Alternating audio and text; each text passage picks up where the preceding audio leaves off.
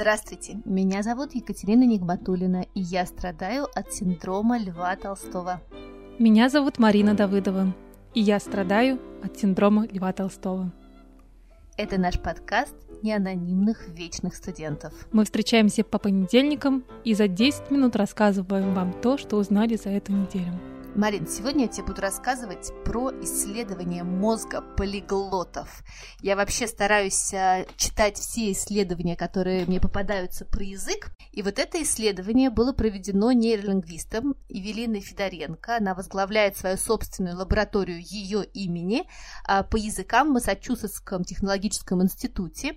И они изучают э, очень много чего связанного с мозгом. И вот сегодня я буду тебе рассказывать о том, как устроен мозг именно полиглотов, потому что э, их недавнее исследование обнаружило одну очень интересную особенность. Вообще, на самом деле, овладение иностранным языком является очень сложной задачей именно для взрослых. Если в детстве мы учим языки довольно просто, а я как педагог, который работает в основном со взрослыми уже более 20 лет, знаю, чем больше человеку лет, тем сложнее это становится. И вот я пытаюсь с этим бороться, поэтому мне было прям это очень интересно. Тем не менее, Некоторые люди э, предпочитают овладевать иногда не одним языком, а несколькими. Причем делают это для удовольствия. И вот Евелина, как раз и ее лаборатория, задались вопросом, что такого особенного есть э, в мозгах именно полиглотов. Здесь нужно оговориться. Вообще под полиглотом они понимают человека, который знает от 10 языков. Я когда начала это читать, думаю, так, может быть, я тоже полиглот. Ну, потом, в общем-то, выдохнула и сказала, нет, мне еще учиться и учиться. Десять языков я точно пока не знаю. И на самом деле, используя индивидуальные маркеры языковой активности и измерения с помощью МРТ, они сравнили обработку языков у полиглотов и моноязычных э, людей. И знаешь, что они узнали? Что полиглоты используют намного меньше нейронных ресурсов для обработки языков, активация областей мозга у них вообще меньше как по величине, так и по степени интенсивности. И вот они предполагают, что снижение вот этой активации в языковой сети обусловлено опытом, так что приобретение или использование нескольких языков делает обработку языка в целом более эффективной. То есть мозгу нужен меньше ресурс и меньше количество, то, что называется по-английски brain tissue или мозговой ткани, чтобы обрабатывать гораздо больше информации. Это было для меня настоящим шоком, честно говоря. Потому что ты ожидаешь, что чем больше языков ты знаешь, тем больше э, количество мозга у тебя задействовано и разрастается, и нейронные связи, их становится больше, а все происходит э, с точностью наоборот. Э, вот эти области, которые отвечают за языки, становятся наоборот меньше, а не больше. Ну и, конечно, здесь невозможно не вспомнить нашего прекрасного Льва Николаевича, который, вообще он свободно говорил на английском, немецком, турецком, французском и татарском, как раз с турецким и татарским он поступал в Казанский имперский университет, но еще на среднем уровне владел латынью, украинским, церковно-славянским, греческим, болгарским и без проблем переводил с чешского, сербского, польского и итальянского. Вот, так что у Льва Николаевича точно э, области мозга, отвечающие за язык, были очень маленькие, я уверена. Но он был настоящим полиглотом прям. Я знаю, что он, когда изучал новый язык, он брал Библию на этом языке, потому что Библию он знал лучше всего. В общем-то, смысл один, одинаковый, а язык разный. И он просто прочитывал полностью Библию на другом языке и так и изучал. Ну, просто герой, конечно, герой. Ну, так что, Марин, в общем, надо учить э, языков, чем больше, тем лучше. Я теперь знаю, что я буду говорить всем своим студентам. Когда у них будет плохое запоминание, я им скажу, надо выучить еще 9 языков, и тогда все пойдет как по маслу просто.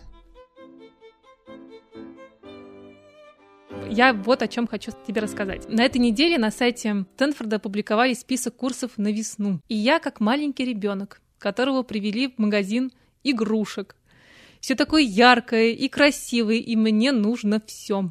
Там выбор как бы большой, от археологии э, до языков программирования. И я заметила, что как раз на весенне добавился курс, э, который называется Memorable Storytelling. Я ходила на него несколько лет назад, в те доковидные времена.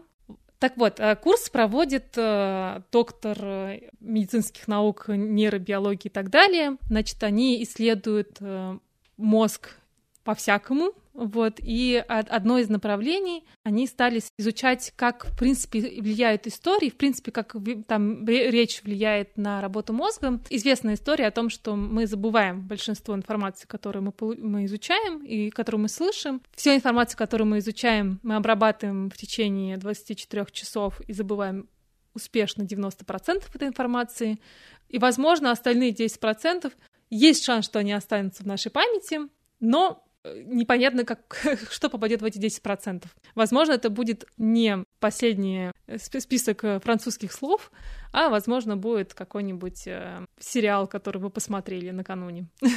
Есть способы повлиять на то, чтобы именно в нужная информация попала в эти самые 10%. И они как раз об этом говорят. Более того, они говорят о том, что как, как если тебе хочется там, для бизнес-целей да, какую-то информацию донести, э, чтобы она действительно была запоминающейся. Проблема с информацией в том, что как бы у нее есть, по сути, она разорвана во времени. Есть вот момент потребления информации, и есть а, там пункт Б, когда ты эту информацию будешь потом что-то с ней делать, да, то есть какое-то будет э, действие, связанное с этой информацией. Важно снабдить вот эту информацию теми самыми подсказками, которые потом в будущем помогут тебе ее связать. Например, они исследовали то, что когда человек рассказывает о каком-то опыте, например, о том, как он сбирался на гору, и или рассказывает о том, как он планирует только это делать, как он это будет делать, с кем, когда и так далее, в общем-то, мозг абсолютно одинаково реагируют, то есть задействованы те же самые кусочки, участки мозга. Вот это они делали, проверяли на МРТ,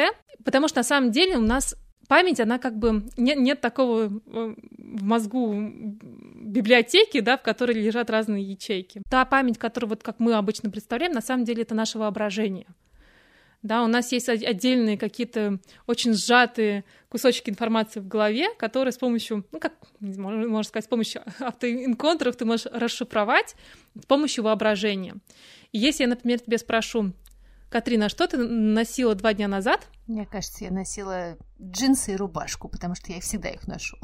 Поэтому... Ну, как, как ты обычно вспоминаешь какое-то там событие в прош... про прошлом, да? Ты пытаешься вос... восстановить все, что этого окружало, да? Там, а что ты делал в этот день? Может, у тебя какие-то встречи были? Может быть, ты в кафе ходил? Может быть, было что-то, что-то необычное? И это является для тебя подсказкой как бы к воспоминаниям о, том, о том, что ты надевал. Но если у тебя рутинные, и ты каждый день работаешь перед компьютером с большой вероятностью, и у тебя все стандартно, с большой, с большой вероятностью ты просто не вспомнишь, и ты там не очень много внимания этому уделяешь, ты просто не вспомнишь. Так вот, наша задача для того, чтобы делать запоминающийся контент или запоминающуюся информацию, снабдить человека, который будет ее получать, этими подсказками, для того, чтобы он обязательно ее вспомнил.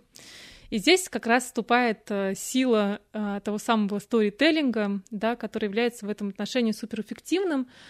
Он должен там, обладать вот этими тремя столпами perception — это вот то, что касается сенсорных всяких восприятий, а, когнитивных частей фактов и вот то, что это окружает, и эмоции. Ты будешь добав... Люб... любую передачу твоей информации ты будешь дополнять этими вещами, то есть шанс, что ты попадешь в те самые заветные 10%, и у человека запомнишься. Еще один такой был инсайт интересный для меня, что когда мы, в принципе, сконцентрированы, наша префронтальная кора, исполнительная система мозга, она очень рациональная и последовательная, но она такая зануда. Вот, и она нам помогает делать э, то, что правильно, но при этом она не очень помогает э, создавать что-то новое, да, и вот рождать идеи. И поэтому, когда ты хочешь писать классный текст или там как бы решить какую-то проблему, тебе нужно делать что-то другое. Например, походить, погулять, а потом только садиться зан- заново за текст. Усыпить эту Помнишь, как в этом мультике прекрасном «Душа» новом,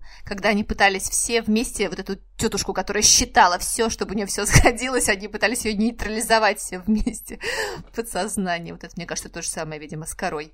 Абсолютно, абсолютно. Я, кстати, обожаю этот мультик, он великолепный. Ну а мы послушаем, что нам скажет сегодня Лев Николаевич. Язык есть орудие мышления – а это был подкаст «Синдром Льва Толстого» и я, Екатерина Нигматульна.